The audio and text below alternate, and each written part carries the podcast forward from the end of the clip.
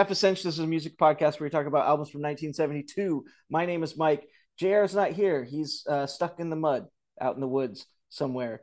Uh, but instead, we have, for the first time, Mat Alano-Martin. Hello. He is a he is our good friend, and he is a musician and a songwriter, and uh, lots of other things. He likes music, and uh, we're talking about uh, an album that I don't know anything about, which happens quite often. Uh, Okay. John Prine, Diamonds in the Rough. I, I I only knew John Prine at the end of his life. I only listened to those last couple albums he put out, and that was only because, uh, you know, it's one of those things where you you you find out about someone like later in their career, and I I usually don't like to go back to the beginning. I like to just when I find out about somebody, I like to just hear what they're doing like now. Mhm. Yeah. And that's that's what it was with John Prine. What about you? Uh, you know, like I, the reason that because you, you know, not to pull the curtain back too much, but you gave me a, a variety of options of albums to pick from, Mhm. um, or you just artists. I didn't know what the albums were, um, and I actually picked John Prine because I have always thought that I was supposed to like John Prine more than I do. uh-huh. um and because i i know people that worship him you know and and think he's the greatest songwriter to have ever lived and everything like that. And Same here. you know um i have enjoyed some of his songs and then others of his songs that people swear by have not been my jam. Um but i thought well let me really kind of like give this one a go and particularly with the purpose of a podcast like let me really be listening to it a little bit more analytically and a little bit. So and we did this that we because uh again not to pull the curtain back two times but we originally were going to do a different album that we decided we both mutually decided probably wasn't going to work out so this was a late change up basically yesterday right yesterday we Yeah. decided on Yeah. so I've listened to it several times, but I haven't had a lot of time to sit with it. Yeah. Um, so, but yeah, I, I, my thing with Prine leading up to this experience of like really diving in on this one specific album is I loved, I loved interviews with him. I thought he was always a very interesting, funny dude when he was interviewed. Uh-huh. Um, like I'd love to listen to him, like you know, whether he's on NPR or whatever, wh- whatever the thing was when he was interviewed. He just seemed like a really, really cool guy and was funny and authentic. But yeah, man, every now and then I'd hear one of his songs and just like I don't, uh, I don't do this. yeah. I, I do you I mean, do you go in for like the country folk stuff that often? um, I think of, I didn't even really approach it as country folk because I don't think he was presented to me originally. This album is very country folk. Uh-huh. Um, it's very much in that sort of vein. But he was always presented to me as this great American songwriter. And it's the same thing like I had with Dylan, which um, Bob Dylan has some amazing songs, and then he has other songs that I just I don't care for at all. And I've always thought that that love that that was given to Bob Dylan should have been given to Paul Simon Okay. if we're going to talk about American songwriters and Mhm. sort of working in the same time frame, for me, Paul Simon's like 10 times the songwriter that Dylan ever was. Um, and so the thing with Prine is I know that from an interview, he had talked about how he kind of got signed because they were signing anyone who was doing something Dylan-esque, right? After the early success of Bob Dylan, he's one of the guys that got a ride from that. This got swept up in that. And then, of course, he was able to maintain it, you know, maintain a long career and everything because he apparently is a really great live performer and everything. Yeah, Um, one of the one of the few like uh folk artists that I I mean I'm sure that there's plenty out there, but one of the few that I know of that came out of a Chicago folk revival. You know, Yeah. it's it's either you either got like maybe like the the Berkeley folks or like Greenwich Village, you know, that's the kind of where you and then you got like maybe some some in the South, the country folk people that Mhm. came out of that area. But I didn't really know a whole lot that came from the Chicago area like Prine did. Yeah, I, I I I would have to do some research, but I think you're right as far as just general knowledge. Yeah, I I don't know if there's not a lot of other ones that you hear of because I think like most of them would have made their way like Dylan from Minnesota to the village Mhm, or yeah. they would have gone to either coast, but he just you know, and you know the famous story of how he got famous, right? Like who discovered him? uh, Bob Dylan or John Prine. No, uh, J- John Prine. Uh, something about Kris Kristofferson, right? It No, before that, before Oh. that, Roger Oh. Ebert, Chicago film Oh. critic extraordinary Roger Ebert Okay. was uh is before Siskel, I think it's before Siskel and Ebert, and he was just writing for the newspaper, whichever one he wrote for, the Yeah. Whatever. and he was in a movie he didn't really like, and the salt the popcorn was too salty, so he left the movie halfway through to go to a bar to get something something to drink to drink a beer. Uh-huh. And John Prine was playing at this bar, and so the next day, instead of writing a review of the movie, he wrote a review of John Prine's set. Whoa, that's interesting. Yeah, and then and hailed him as being this really great Dylan esque, you know, like but like a working man uh, Dylan basically. And then from that point on, like all his shows at that bar were sold out. And then from that, he kind of got the record deal and all that kind of stuff. And it's all because the popcorn was too salty at the movie theater. well, that I mean that's pretty cool. Um, I, yeah, I, I mean I had heard something about how he he kept like harassing Kris Kristofferson to come see him, and then he eventually did. Um, but that's a funny story, and it's also interesting too that I did not know John Prine was in movies. So the it's kind of funny little connection there. A movie. Is John Prine in movies? Has he been it's, in movies? He's listed as an actor in his. Okay. Uh, he's musician slash actor. Uh-huh. Uh, I don't. He's probably hasn't been in a whole lot. You know, he's probably just even played himself. But uh, yeah, I'm pulling up on on IMDb real quick because I think that's a very interesting thing because obviously not as much of an actor as Kris Kristofferson, who became very known for that. Yeah. But um, let's see here. Filmography. So it looks like yeah, it looks like he had just kind of bit four four little bit roles. It looks like okay. three bit. One of these is a music video. So he was Liquor Store in 2017, waiting on a song. Uh, he plays Alvin Montgomery and Daddy and Them in 2001, and then Falling from Grace, he plays Mitch Keller. I don't know how, but yeah, let's see. As oh, is that is Falling from Grace? Is that the John Mellencamp movie? Oh, it might be. It it is. Yep. Well, that's nice of John. It puts John Prine in there. Yeah, that kind of makes sense because I I know that John Prine also has uh, slight Indiana connections. Uh, some good yeah. some good friends of mine uh, a few years ago bought a house that was previously owned by John Prine's guitar player. Who? Yeah, Jason. Yeah, yeah, yeah. And um, so yeah, th- I mean that's that's funny that he's in that movie. I did not know that. Yeah. Um, uh, what is Jason's last name? Jason Wilber. Jason Wilber is yeah, he still lives here in Bloomington. I think. I think he still lives here in Bloomington, Jason Wilber. But he uh, he's a Bloomington musician that um, John Prine met one time and took a shine to him, and then he was John's guitarist on tour for like the last 20 years or something of his life, I think. So yeah, that's pretty yeah. cool. Connections.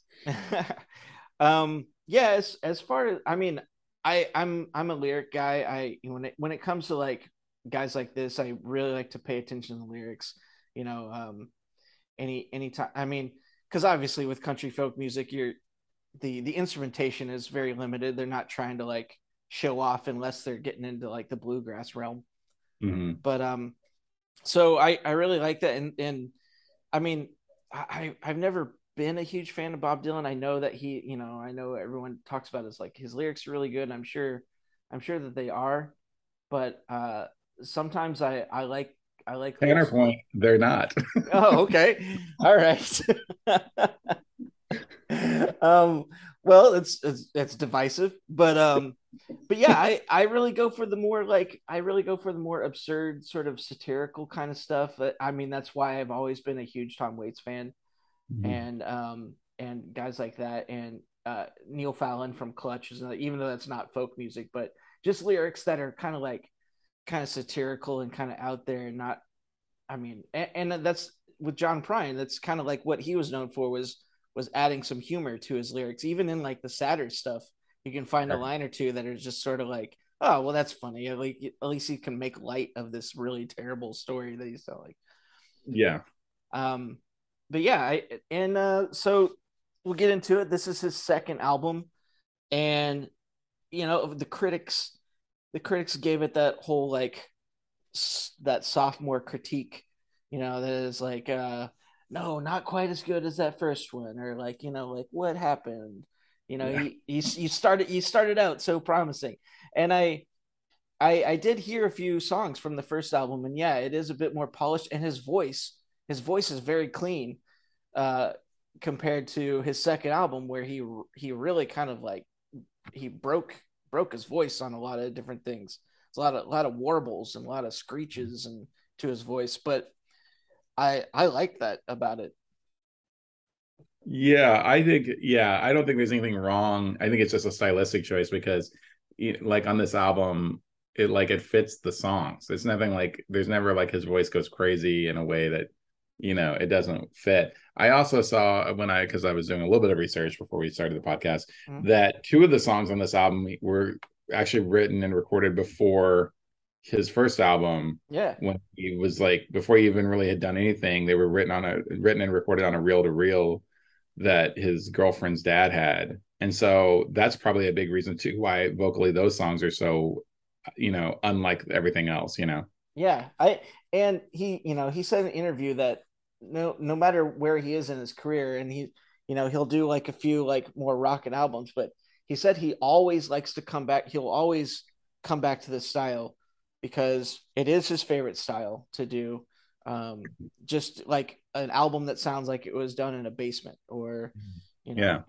And, and I, I think for him to come out of the gate on his, on his first album with it being kind of polished and having that, that sort of sound to it was the right move in order to get this one out, you know, and all of these songs, because back then albums were coming out, you know, like one right after the other, like you know, maybe nine months, ten months apart from each other. Yeah. So a lot of these songs, I'm sure, were all like written at the same time. He's just it was just a matter of how he wanted to record them. Yeah, so his debut album came out in 71 and then this came out in 72. Yeah. So yeah. And then you had another one in 73. Yeah. Year off 75 it's it's those it it was yeah. that it was that era. Uh, we've covered some like uh some some established country stars on here before. You know Willie Nelson and and and um, Kris Kristofferson, Cash. These guys would put out like two three albums a year. Yeah, and, and it was just like I mean they were just grinding. But then again, people were writing songs for them too at the same right, time. A lot of the time. Yeah, yeah. yeah. But Prine writing all of his own stuff. Yep. So, I mean, that was pretty cool.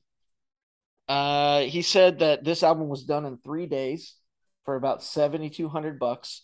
That's seventy two hundred bucks, nineteen seventy two money. Yeah, um, so that's about twenty eight dollars now. yes. When you when you add expenses, yes. Yeah, exactly. Yeah. Um.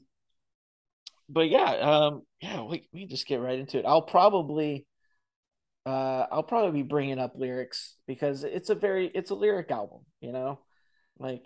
You know, well, and yeah, and that's the thing that he's known for clearly. And I there is a thing that you mentioned earlier while you're bringing this up. I'll I'll yammer for a minute. Yeah. Um, but you know, he is known for having like this sense of humor, and then also having like more serious songs that I, the for me like the songs that are overtly humorous are the ones that I'm not really a fan of. Yeah the ones where he has like a little bit of a, alleviating the darkness on a more serious song, I think it's done a little bit better. Uh, or I shouldn't say better. It's just more to my ta- my taste, my yeah. liking, or whatever. Um, because like on this album, and I, I don't know if you want to go track by track or whatever. I think it is interesting. You keep we keep talking about Kris Kristofferson, which of course Kristofferson is a huge, you know, when you talk about this genre of music, like he's one of the greatest songwriters of all time. And he also had humor in his songs too as well. Um but there's a couple there's a couple there's a couple tracks on here that very much feel like a kristofferson song. It's pretty easy to see that prine was a fan. Like it really felt like he was swinging for that direction. Yeah. the opening track could be a, a dylan song. It's so bob dylan-y. It lyrically melody music everything is real classic old school dylan um, so I, I would be interested to kind of jump forward to a later album when he's maybe settled in a little bit mm, and a little bit more like not not so much obvious of the uh the the influences, you know. Yeah, I I mean uh, doing this this podcast has really uh made me like like jump around on people's like careers a lot and uh, like because I feel like just doing one album one album is you know that's the whole basis of this but sometimes you just you don't get like what that person can do or what they're you know you mm-hmm. gotta you gotta you gotta jump around and i i i probably will do that with prine for sure after after listening to this uh but yeah it's funny that you said um funny that you said uh, wonderful, you know, jump jump around or, or go track to track. This mm. being your first time on the show, you should know that we actually do do every track. Okay, cool. I, I guess I, I should have I, I usually like to let people know like how this how this works uh, beforehand mm-hmm. and uh, uh, just you know just forgot to we are talking yeah. about we are talking about beards and CPAPs and you know it was fine all that kind of good stuff but uh yeah right out the gate um track number one is a song called Everybody and it's a little story about a guy sailing uh sailing on the high seas and he runs into Jesus mm-hmm. um and you said that what uh, you said something about this first track here could definitely be something that you see. Like, yeah, I thought it was very Dylan esque, you yeah. know, um, because it also even the chorus is uh the chorus is very I, I, just from top to bottom it, it remind it feels it feels like uh it feels like a Dylan song, you know. Yeah, yeah. I mean, it's it's that. I mean, it's kind of like a it's an old it's an old standard adage about the whole everybody needs somebody to talk to. Yeah. know, the whole like opening up the troubles. Uh, you know, it's a it's a classic theme, and uh, I I feel like the the story of of what's happening is is you know a bit more um interesting, you know, than the chorus itself. Yeah, I mean, but even that sort of fictitious tale of like running into Jesus and then like, you know, it's like again and again, like there's a humor right off the bat when he's uh and I'm trying to pull up the lyrics for this one, but for some reason the internet does not want to have the lyrics for this song. Um let me see if this is it. Um Genius yeah. genius.com is always a good one for me to go to. Uh yeah, if uh okay, here we go.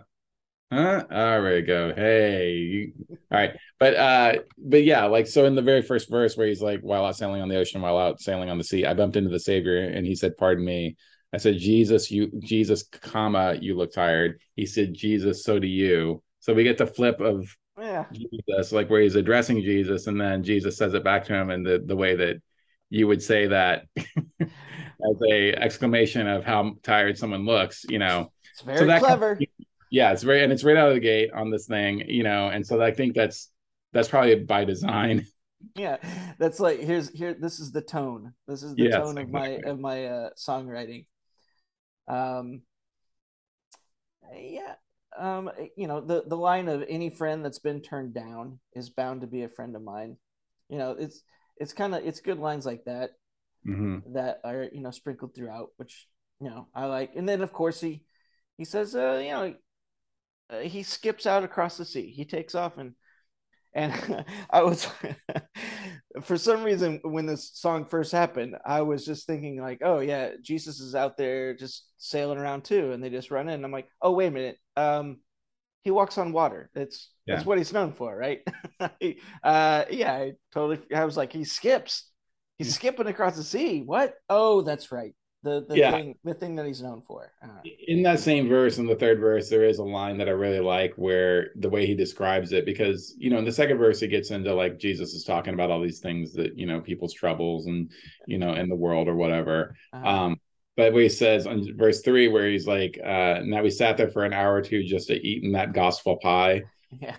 like framing it as eating that gospel pie, pie is just such a like unique imagery and like again fun phrase you know as opposed to talking like you know we sat there talking about these heavy matters of the soul. No you were eating gospel pie is like a way lighter way to say the same thing you know?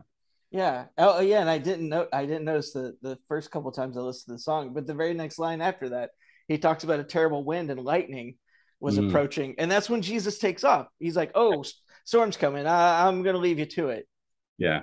I guess uh, and then he's, you know, I would be like, hey, aren't you aren't you the guy that's supposed to like, you know, help out with these things? You're just gonna leave me to leave me to the storm, I guess.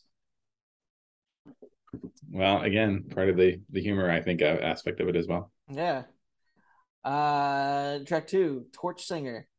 Um, you know, I I've heard this. I've heard the phrase before, tor- the Torch Singer. I don't. Mm. I don't quite know what it is. Okay. Uh, well, torch singers are like ingenue, kind of, you know, like I think if you think of the classic like cabaret, like Ah, club singer, um, sort of sultry, sort of, uh, you know, noir-esque, if you will, you okay. know, um, I think that, you know, like, or maybe I'm maybe I'm interpreting it in a certain way. I think torch singing uh, is also like songs of love and loss, you know. Okay. Yeah, I This is, mean, it's I one of those hard. it's just one of those phrases that, you know, I've heard before, but I've I've never really I couldn't really connect to like what it meant, you know. Okay, the term comes from the saying to carry a torch for someone or to Oh, keep yeah. in the light of unrequited love. So basically it's it's that it's a song of longing, essentially, someone who sings songs of longing. That makes sense. Yeah.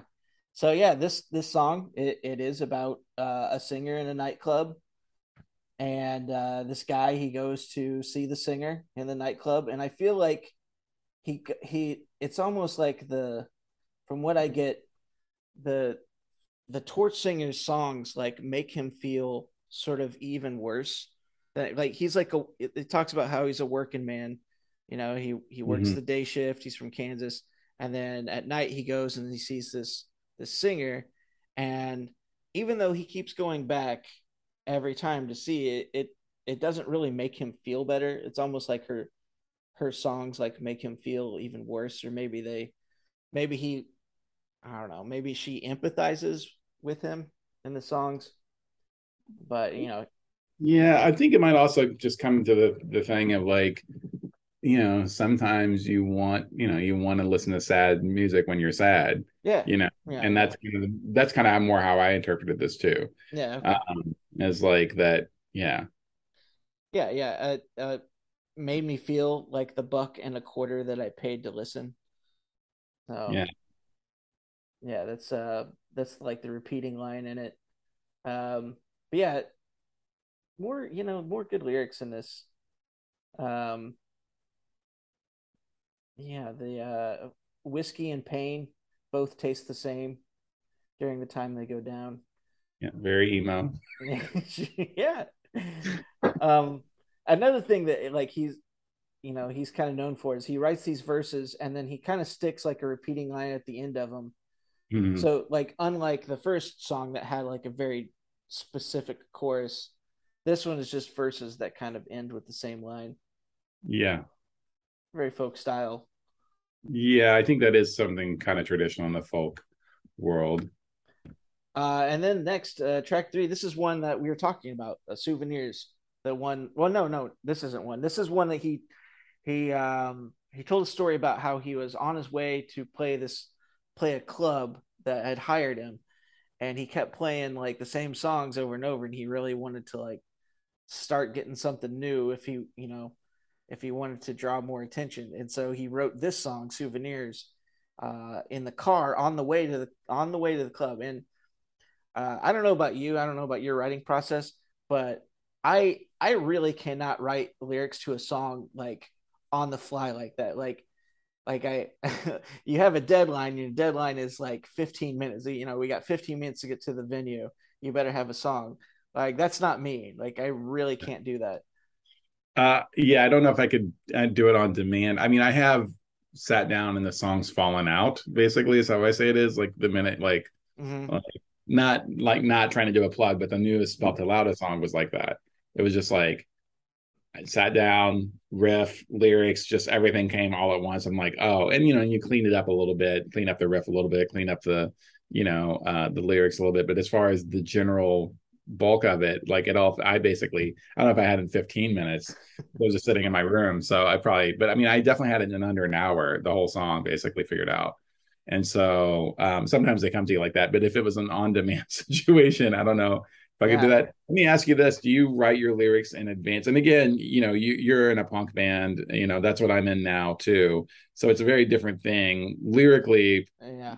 it's it's not. I don't want to say it's not as important, but it's just not. It's not the same thing as like writing a folk song. You know. Yeah. I I usually I will have like, you know, I'll have scraps of paper that will have three or four lines that just come to me and then nothing else. And then I'll just, you know, the the guys will write music to a new song. They'll they'll come up with a new idea and I'll I'll find I'll find those lines. I'll find a couple of lines that I had scratched down, and I'll insert those somewhere into the into the music, and then I I build around it from there. And mm-hmm. I usually I'll usually like, you know, if I'm if I'm really working on something, I I got something going. I I can pace around, you know, my apartment, or I can pace around like uh my office at work, and and get a song finished like maybe in an afternoon but I still I keep going back and I'll I'll keep like changing things over the over the course of like a week or something. Mm-hmm. But yeah, I mean, I mean, I could probably write a song in 15 minutes on demand if I get somewhere, but it's not going to be as good as like this song, "Souvenirs." You know, it's yeah. not it's not going to be as clever. I'm not yeah. gonna, you know, I'm not going to come up with lines like, uh, you know, they can't be won at Carmenals for free. Well, it took me years to get those souvenirs. You know, yeah. And I don't know how they slipped away from me. Like this this song is it's definitely I mean the theme is pretty simple, you know? It's all about it's all about the memories that we hold on to and the memories that that fade away. But to to give them to give them this sort of like uh treatment in this song is it's very good. Yeah. Bro- broken hearts and dirty windows make life difficult to see. That's why last night and this morning always look the same to me. Yeah. Very good. You don't, you don't think you could do that in 15 minutes? uh yeah, mine would be something like uh I I forgot to clean my windows today and other house chores. Yeah. Just go away. Some dumb shit like that. Um yeah, next uh moving along. Next uh the late John Garfield blues. Um, now I didn't know who John Garfield was. Looked him up. Turns out he's like uh, he's an actor from the the golden age, mm-hmm. uh, and uh, he was he was um, I guess they considered him sort of like a precursor to like the method acting. You know, like he was someone that like Marlon Brando looked up to and guys like that. Uh, unfortunately, he his his career ended uh, pretty young uh, because you know he was like many other actors he was brought brought before the the house un-american bullshit and mm-hmm. he you know he he's denied ever being a part of the communist party but at the same time he would not name names of anyone that he knew was uh, good on him but mm-hmm. uh, yeah he got blackballed and died of a heart attack at 39 yeah. So um, definitely, you're gonna write a blues song about someone that I mean, but the song isn't even about him. It's just this this idea of the John Garfield blues, I guess. Yeah. Yeah, it's interesting because there I was trying to piece together what this song was about just from the lyrics because this one is a little bit more abstract, I think. Like I guess it like he's using the sort of John Garfield and the sort of tragic end or whatever. But it's like again, if you didn't know that, it's just a real. It's this one seems a little bit. Speaking of Tom Waits, there's a little bit of a Tom Waits element here where, like, a lot of them just are lines that are great images that aren't necessarily. There's not. This isn't necessarily a narrative, you mm-hmm. know, arc.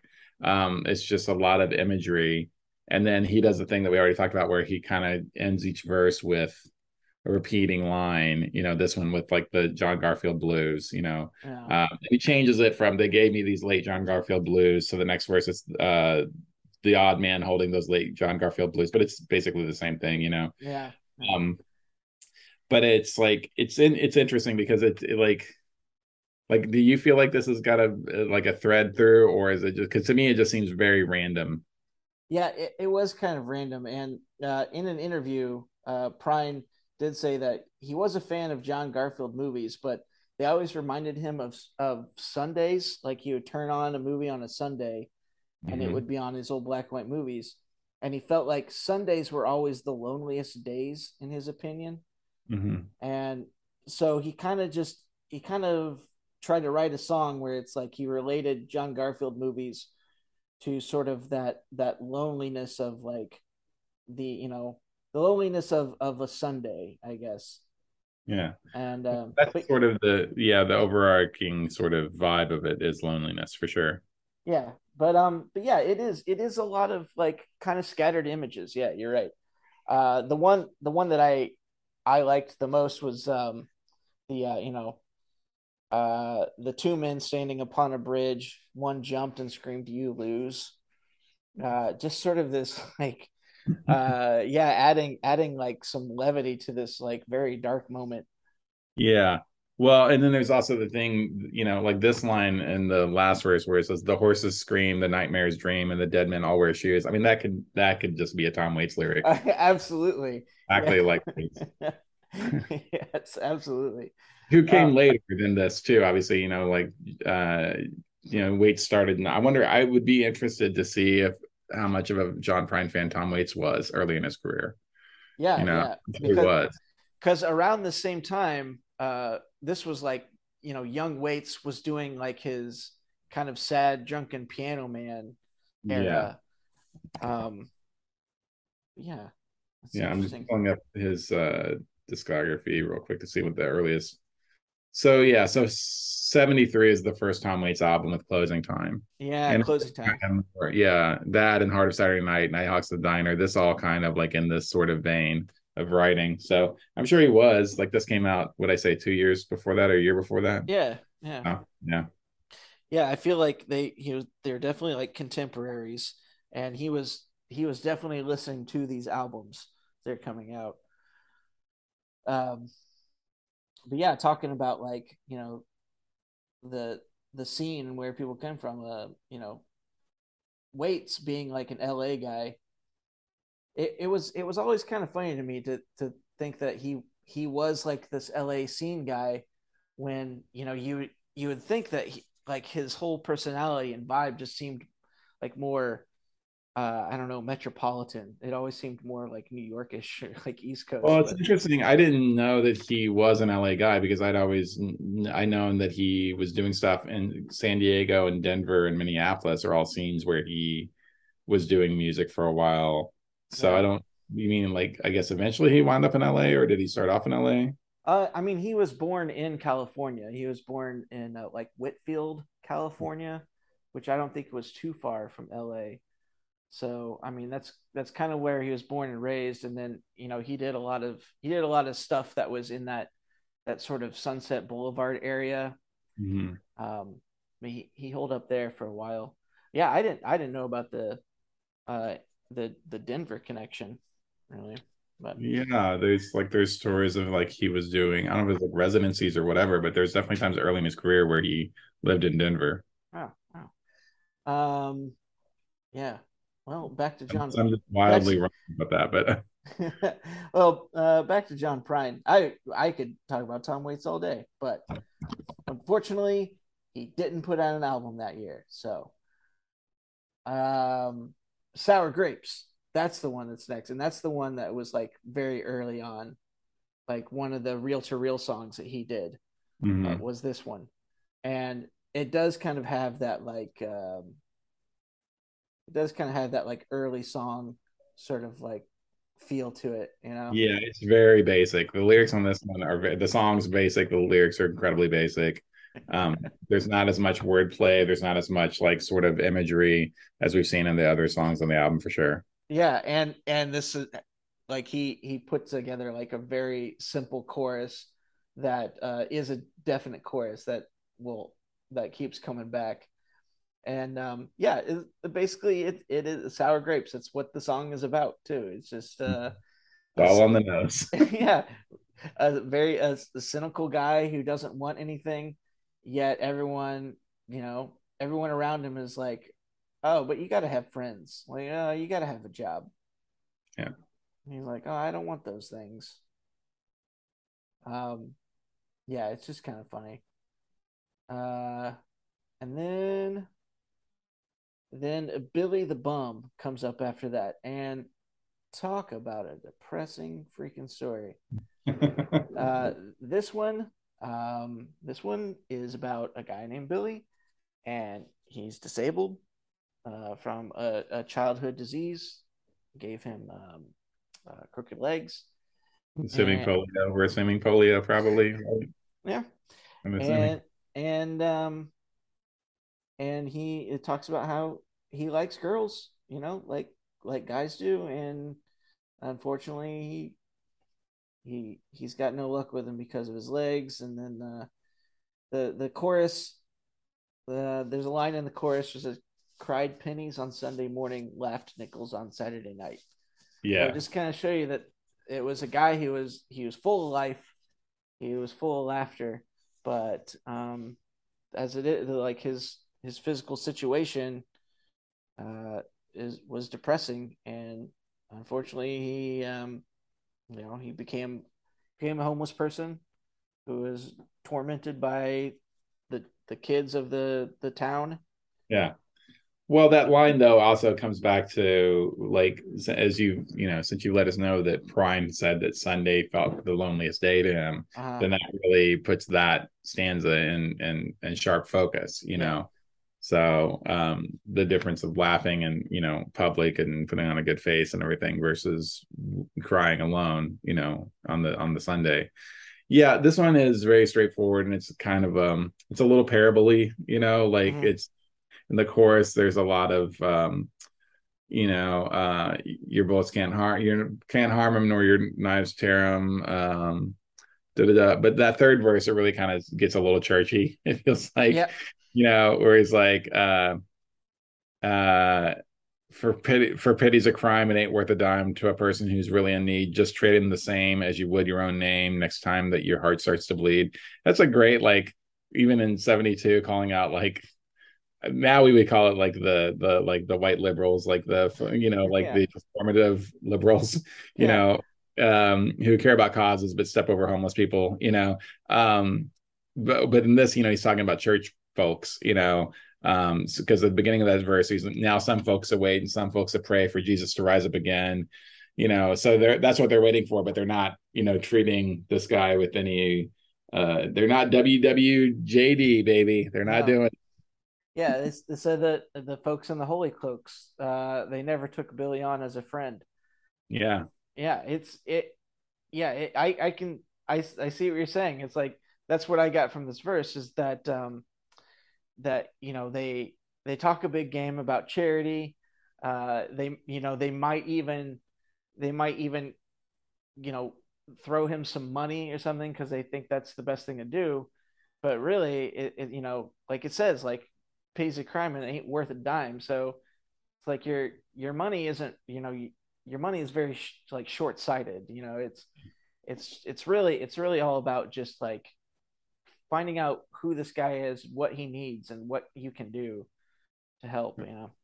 Yeah. Um, yeah, it's a yeah, it's a sad story, but it's a good one, and it's also like one of the longest songs on the album too. So he really, like, he really stretched this one out because he, you know, he had a lot. He had a lot to say in this one. Yeah. Well, it also yeah, it has multiple long verses and also has a chorus, an actual chorus, yeah. instead of a repeating line at the end of the verses. So there's a lot more meat on this one for sure. Yeah. Um. Uh. Then uh. The, yeah. Then the very next one is the frying pan. Another one of those that he wrote. Yeah. He wrote a long time ago in a reel to reel. This one doesn't even come in at two minutes. Yeah which is fine. It's it's again, it's just such a basic, straightforward. It's like night and day between those two early songs yeah. and everything else in his career. It's really like it's interesting that he they included them on these albums. Um, you know, and again, it's not like they're bad; they go fi- by fine. But it's just like when you when you start breaking them down like we are, yeah. you're like, this kind of sucks, and like it's just kind of his woman leaves him. I do like the chorus of this. I do like the idea that he's like, and I miss the way she used to yell at me, the way she used to cuss and moan. Yeah. Yeah, like I like that. That's the things that he's missing in the relationship is like a nice turn, you know. Yeah, that that that line actually made me laugh too because it yeah, for me it was sort of like uh, you know, even even like the the things that you you don't like about someone or the sort of the animosity you have some towards someone like even though this person is in your life you're in a relationship with this person like you even miss you even miss those things when that person is, is gone has completely left your life you you like you even miss that kind of thing about that person which i thought was kind of funny it's um I don't know. Yeah, it was very. It's a very real moment there. Yeah. But, but yeah, the song is it is just kind of straightforward. I do like at the in the third verse, um, right before he starts singing the third verse, you hear him start to like laugh a bit. He cracks up a bit in the studio, and yeah. I I feel like it's because because he he like he was maybe like he had the lyrics in front of him or something, or, or maybe he realized that this verse was the next verse coming up, and it was like a verse that had always made him chuckle. And there's he like no matter how many takes he did, he would always laugh thinking about beating up the next salesman that he came across. Well, I, I think that yeah, but I think also more realistically, probably there weren't multiple takes. Oh yeah, no, you're right. You're right. You're right. There weren't multiple takes. There's there's just this one take, and he couldn't he couldn't get out of it without like laughing, thinking about thinking about hitting a salesman over the head with a rock. Yeah. um, but yeah, these two songs, "Sour Grapes" and "The Frying Pan," very simple songs that I I feel is it's interesting in the way that he laid out the track list because then he he sticks Billy the Bum in between these two songs. Yeah. So I feel like if it was me, if I was you know I was coming to track list, I would just I would just put both the frying pan and sour grapes. I'd put them right next to each other. Just bang bang. Just two two songs like that, and then I would like in the side of the record with Billy the mm-hmm. Bum. Well, that's an interesting thing to think about too. Like, because we don't even think about sides of records anymore. Yeah. It, yeah, like that sort of sequencing. Yeah, that's an interesting thing to think about. Yeah, it's it's definitely something that that we we've, we've talked about a lot on this podcast because all of these all of these albums we talked about were records. Right. And, and and yeah, you get you had to do a side A and a side B, and so you had to figure out like how you're gonna what you like when you flip it over. What's that song that everyone's gonna hear as soon as it gets flipped over? Right. Right. And yeah. and it would be this. It would be this next one. Yes. Uh, yes. I guess they ought to name a drink after you which is very Hank Williams esque.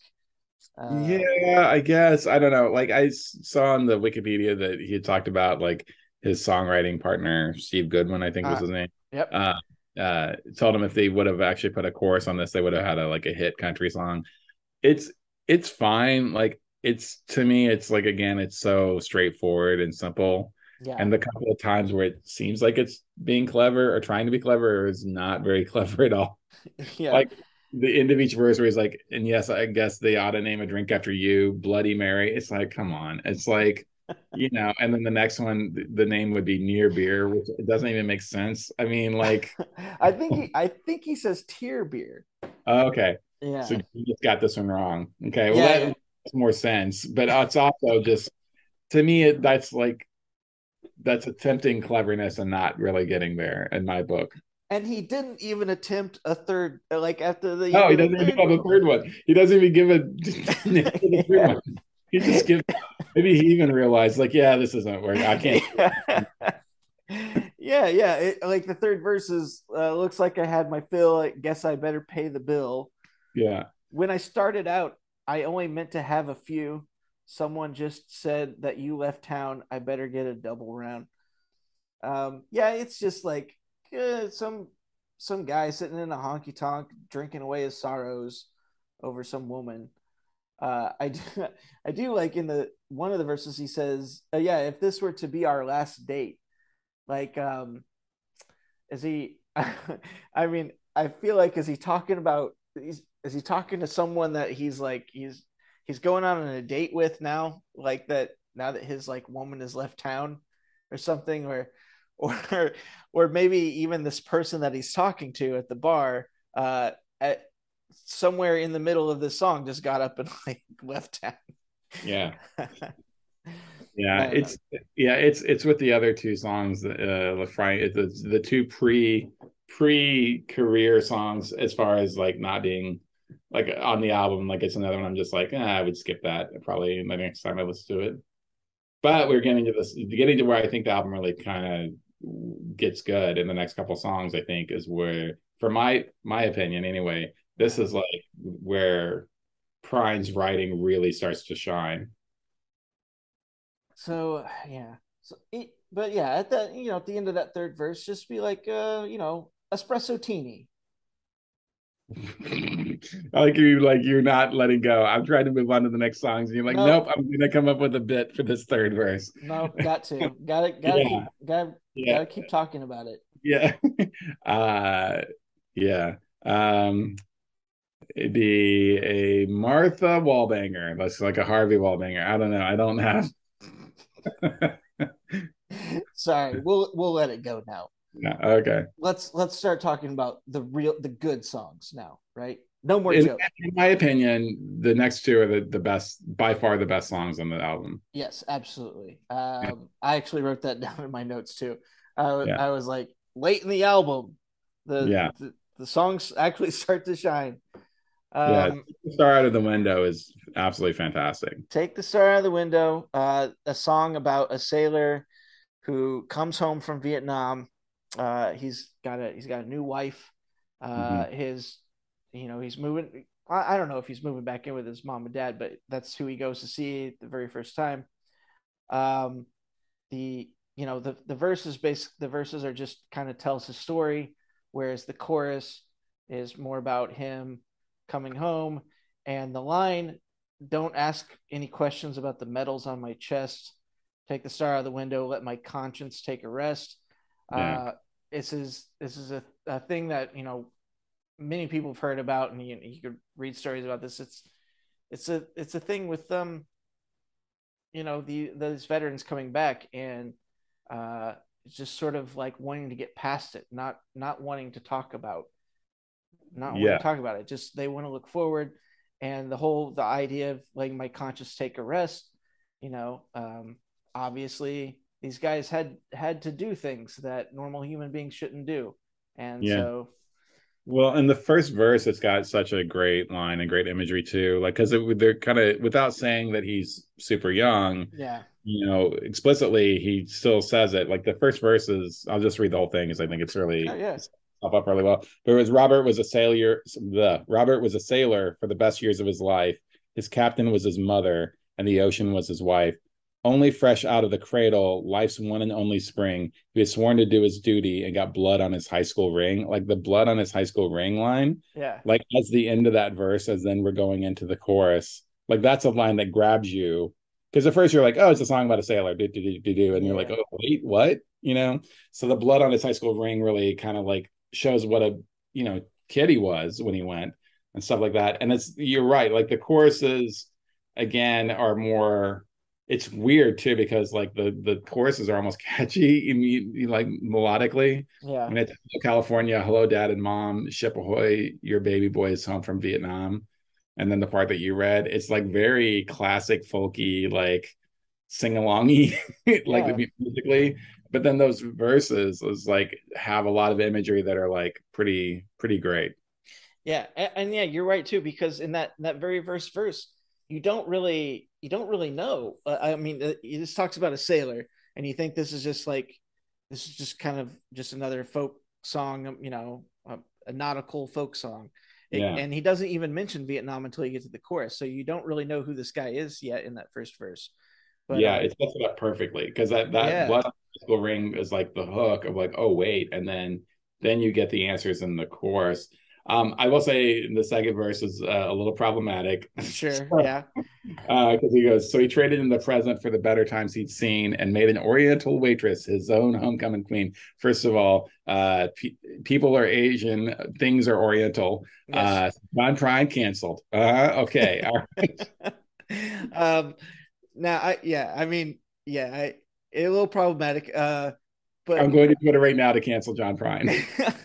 i mean i i guess you can give him a pass because it's 1972 i don't Uh, know it was a different time. it was a different time you know i i mean uh you know just a few years ago i i you know still had to correct one of my parents on the usage of that word so Mhm. you know Yeah. um yeah uh, just as an as an aside i did not know that there was a uh i did not know that there was a counter term to oriental uh, Occidental. occidental i i i just learned that recently which uh Yeah, look at the big brain on Mike. Still learning stuff at your age. yeah That's, yeah that's good. I mean, it's like a word that I'd heard and I had no idea what it meant. I thought maybe it was the opposite of accidental. well, no, it's when you have an accident while riding your ox. So okay. That's an accidental, you know. Um, yeah, I you know I like I I'm not I'm not afraid to tell people that I, I I'm learning things. Yeah. Still, um, but yeah, in that second verse, it's just kind of more about like his story. You know, it's it's it's interesting. They're like the first verse is like, here's this guy, here's what he did. Now we're in the present, and then the second verse is like, okay, now we're going to go back to the past and tell you more about like like what this guy did, and you know, and uh, yeah, yeah, he you know he traded in the present for the better times he'd seen. Yeah. So I guess in that in that line, the present was being at war. Um, and then you know he's just kind of it's another one of the things where it's just like trying to put it out of your trying to put it out of your head just trying not to think about that situation um but yeah very good song oh i yeah i wanted to ask you because isn't that me me showing my ignorance um was there was was there a, a thing during the vietnam war where parents put a star in their window if they had yeah, I believe so, right? I believe so. They yeah, it's like yeah. I, am if I'm not mistaken. Okay, so that was yeah. like the that was like the yellow ribbon of the time. The yellow ribbon of the time. Yeah. Okay. Uh, uh, yeah. He's still learning things. The blue stars, which stand for hope and pride, uh, uh, were replaced or covered with gold stars, which stand for sacrifice when family members died in action. So they would have a blue star, and then I guess that's how you let the neighborhood know that uh, Johnny's not coming home if you flipped it to the gold star. Oh wow! Yeah, yeah.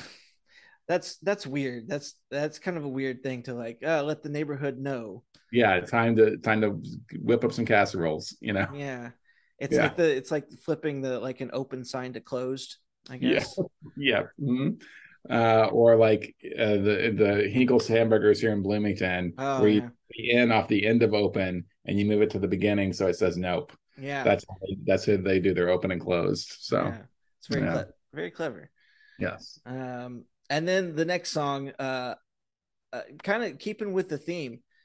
Um, yeah, the America sucks. That's yeah, the great the great compromise, uh, which of course uh is you know it's the it's the thing it's one of the the things in american history where mm. it kind of started the three branches of you know, yeah it was, it's more related to the representation how like our, our votes are cast and yes. and it sets up the electoral college it sets up representatives yeah. uh, for each district and things like that but i mean this one again it's side by side with the last song as far as being like peak level writing in this because the whole thing is an analogy. He's talking about a girl mm-hmm. versus, but that girl is America. Mm-hmm. But it doesn't. This is a little bit again like you have to do a little digging. There's plenty of clues in there though. You know, like where it said she was born on the Fourth of July. Uh-huh. But I love like in that first verse where um uh you know he says uh she lived in an aluminum house trailer. She worked in a jukebox saloon, and she spent all the money that I gave her just to see the old man in the moon. So this is in the 70s. So we just did the space race. Yeah. And so you're thinking about, you know, that sort of idea is such a really, really cool imagery. And I think personally, I think I really love it. It's um again with this one, I think the the writing is particularly strong. Yeah, yeah, it's it's very good. Um, yeah, uh, like you said, I when I first heard it and I was listening along the lyrics, I I did not know about the allegorical thing mm. going on here, and so there, you know, I kind of just just at face value thought the song was just about a woman that, but then there are all these like interesting things in there about you know the seeing the old man in the moon and the whole chorus about sleeping at the foot of old glory Mm-hmm. Uh, and I was like, there's got to be something else going on in this song. And of course, then I I look it up, you know, doing the research. I'm like, oh, that makes so much more sense. And then when I went back and listened again, I I was I was quite delighted with it then because I'm like, oh yeah, now now I see where he's going with all the. I mean, there are some lines that like maybe don't you know fit the fit the analogy or or allegory quite right, but are still kind of interesting to think about. Like the line, "She lived in an aluminum house trailer." I mean, thinking about that is like, I, I mean, is are we? Is he trying to say that like you know America was was like raised poor or something? You know, maybe. I mean, yeah, that's the thing is like again, and a lot of these are gonna you know have special meanings to him that maybe we're not going to see the connections to Yeah. you know yeah, um and you know it's like it's like uh it's like the the the the tennis shoe just standing up on its toe and nope. You know it's not for it's not to be explained. It's just to exist and for you to live with you know? Um spoiler for the movie nope. It's, it's a very tiny thing. Anyway. Uh, it, it's no, I I I recently saw the movie, so that that's not that reference is not lost on me. yeah. Um but yeah so you know in the second verse we have uh more explicitly it's about vietnam where it's talking about how uh you know she um jumped in a foreign sports car you Yeah. know Yeah, um That's where it gets more an- of the anti-war sort of sentiment. Yeah, and the uh, same thing then in the third verse where it's kind of talking about his protesting the war and how people are calling him a coward because he left her at this he left her at the drive-in that night you know instead of going so and talks about all the all the guys that are lining up in the bar room to dance with her you know talking about the draft and and everyone volunteering to go and all that kind of stuff you know Oh, that, I mean that's that's interesting. Uh, Yeah, you you that makes more sense. I mean, to me, I guess I I was like I was looking at it with more of like America uh as sort of with broad strokes and you know, Mhm. I I kind of forgot that yeah, this is more about just the anti-war sentiment. But the whole like guys like lining up um, you know, to spend the night. immigration you I- mean What's that? You mean immigration people immigrating to america like the american dream Oh no, I I wasn't thinking of that either. But that is Oh, ano- that's that is another like interesting like broad stroke that you can you could uh, assign to this. But no, I was just thinking about it more like um as being like like uh I guess I guess just like doling out like you're taking anybody's money. I guess Mhm. it's like I I find Yeah. it like a greed thing. Like all these guys were like the corporations like lining up to pay America Oh, to, to get yeah. what they wanted in a Yeah. way. Um Uh, but yeah, you yeah. could you could you could put that analogy on a lot of things. Yeah, which is why it's such a good song, I think. And then also specifically the chorus, though, just kind of keeps it back around to like this sort of disappointment, of like you know the the great awakening of Prine's generation that America is not as great as it as it as we've always pretended that has been. You know, Yeah. like it's really like Vietnam, and then like the into the counterculture era. That's all that starts to kind of you know the illusion starts to waver a little bit for younger people particularly but yeah the, i used to sleep at the foot of old glory and awake in the dawn's early light but much to my surprise when i opened my eyes i was a victim of the great compromise yeah. it is not only the the great compromise but you know but also the great compromise of our country on its ideals you know No, yeah. and- yeah And um I I know that he said he said one interview is about the song where he's like uh he's like I I love America. I wish I could find it. yeah yeah i love america i just don't know how to get there anymore Oh, I just don't know how to get there anymore. That's what it is. Yeah. Yeah And and yeah, that in that third verse, you know, when he says like I wish she was my girl instead. It's it's sort of that it, like of of all of its faults and all the things that he hates about it, like he's he still wants to love it. Yeah, and Yeah. like he wishes that it was he wishes that yeah, America was for people like him. You know?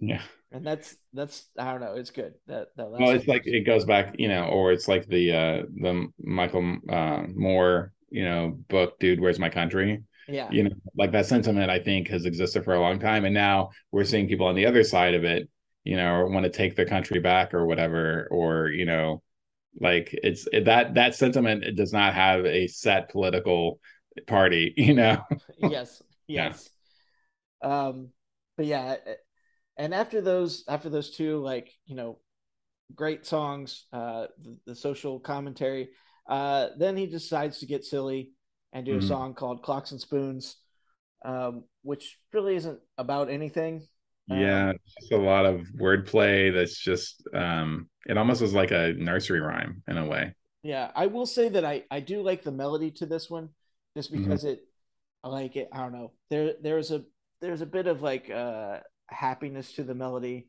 mm-hmm. that I I felt like it it needed at this point in the album. Yeah. Yeah, um, that's good. That's a good note as far as the placement of this is. Yeah, is is much needed after those last two songs for sure. But I mean, I feel like it is very, it is very um nursery rhymey. You know, like shoot the moon right between the eyes. I'm screaming, take me back to the sunny countryside. Clocks and spoons and empty rooms. It's raining out tonight. Like it's really hickory dickory dock. it is. Yes. yeah. Yeah, he is kind of like writing this this uh this nursery rhyme. But I I do like the the line of I I'm keeping most of me in sunny countryside or sending most of me. Uh, I'm screaming, take me back to country. This just the the uh, the refrain of sunny countryside just kept yeah. coming back. That was like, I don't know it it it kind of gave me like a, a, a good feeling when I was like listening to the song. Just just that that idea that very positive, very uplifting song yeah. for sure. But the and that's that's what it's about. The whole thing is about that sort of positivity and being in the sunshine. Yeah. Uh, shoot the moon right between the eyes is is probably my favorite line because that's a very Waitsy line. It is a very Waitsy line.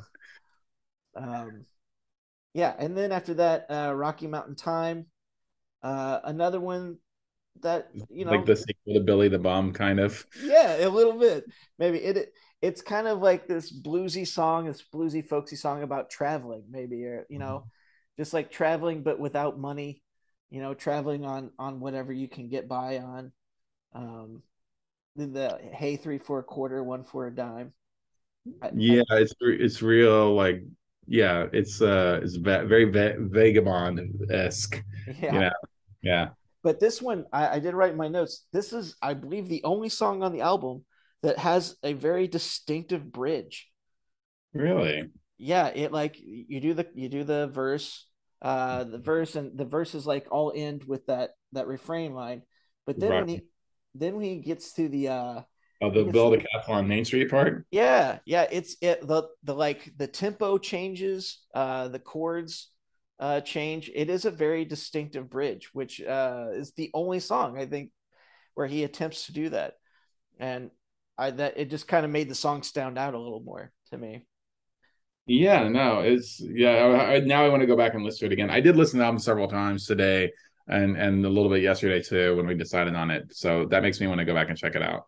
Yeah, you should. And like when it gets nice to say musically, the whole album is very like I know I started off talking about I was never a big Prine fan. Yeah, it was the thing that the more I listened to the album, the more it grew on me uh, which is not necessarily the great best way to judge music, I don't think, because I mean, I think like because you can learn to like anything, I think in a way. Um, but like that's I do want to go back and listen to that one now just to see what that bridge is for yeah, sure. Yeah, when that bridge comes in, it's cool because there's actually a little like electric guitar uh lick that happens during that bridge too that actually kind of changes it changes the feel of the song from like country folk to almost it almost gives it sort of like a like a rock vibe.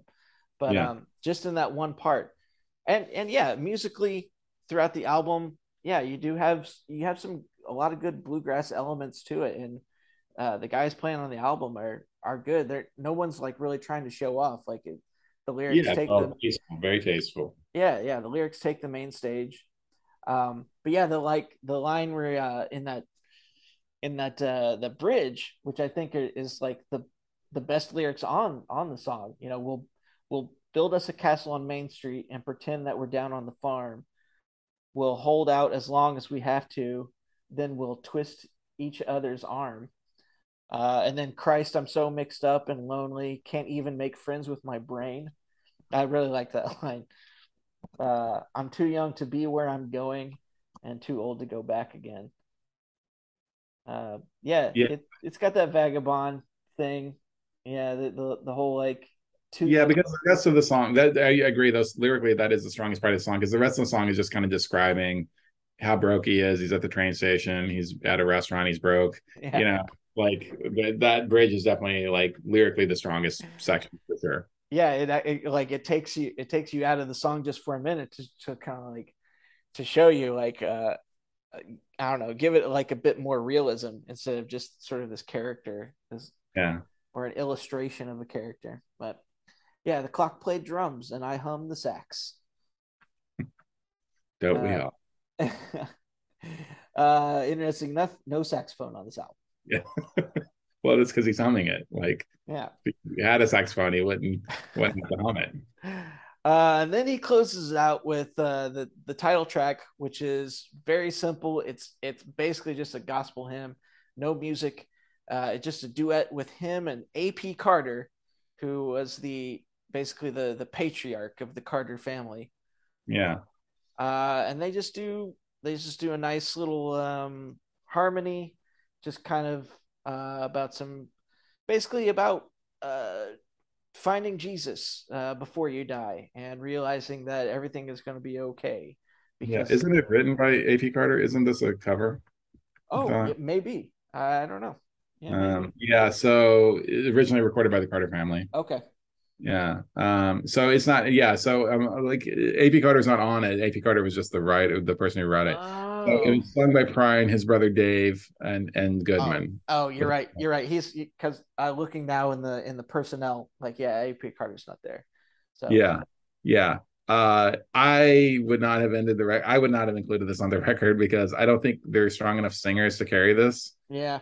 Um, it's there's a thing with that sort of purely a cappella Appalachian gospel stuff. Like, mm-hmm. like, and again, nothing against those three guys. It's just like, like it's a little dirgy the way yeah. that they do it. Yeah. You know, um, there's yeah. no soaring there, parts, you know. There, there is something to say too about someone like John Prine and Steve Goodman and these guys, but both of them being Chicago guys and wanting to wanting to, you know, get into that Appalachian style and getting to bluegrass which is is fine. You're right. You're right. Music, you know, but writing music in that style. But there is something to say about wanting to do like a like a true Appalachian cover song. You know, that is yeah. that's just all voices, no music. When when you're not like you're I don't know, you're not really from the area. You're not you don't have the voices like these people did, you know, that that they they worked on these they worked on these you harmonies. It, it's appropriation. It's like they were they were wearing coal face, and that's not cool. And now I'm going to cancel them again. two times. yeah, uh, yeah. I will. Yeah, I, I think you're right. It probably the song probably shouldn't have been there. Uh, even to to name the album after this cover song, yeah. which is uh, quite interesting too. Uh, I I feel like he could have named he could have named the album if you're gonna take another song off of here, uh, you know, why not call the album, you know, the the Great Compromise, you know, where right, yeah. Yeah, I, I mean, again, I guess also Diamonds in the Rough also does speak to the fact that we got two songs on there that were recorded when he was way younger. Mm-hmm. They're basically almost demo style, really, that we're just thrown on there. Um, so yeah, but all in all, I would say that this. I mean, I I always respected John Prine. I just didn't care for him. You know, most yeah. of his stuff. I mean, yeah. Angel Montgomery is great. Couple, you know, a couple songs. You know, uh, In Spite of Ourselves is a great song. Like he's had great songs. Uh-huh. Um, but uh, like this is like okay, like this makes me think that probably on every John Prine album, there's going to be two songs that I really like. yeah. one of his "Take the Star Out of the Window" and "The Great Compromise," and uh, that's what that's my overall feeling after listening to this album. Ah, well, okay, yeah, that's that. I I would agree with you uh completely about that. It it does make me want to go listen to more John Prine now, though. Like just now, like concentrating on his lyrics just on this one album makes me want to go find like uh you know better lyrics from him because I know it's probably out there. Yeah, I mean that's the thing is like man, I, I, don't know. Like again, I keep coming back to when people are like, "You got this song's amazing." A big John Prine yeah. that everybody talks about is "Hello in There." Yeah. Okay. And it's it's just it's, it's a song.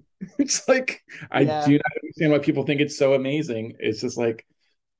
And and uh, again with these songwriters, like these guys, guys like him were just able to crank them, crank out so much material that you're just sort of like, it's a lot it's a lot to sift through. If you want to be yeah. you want to become like an overnight john prine fan like good luck.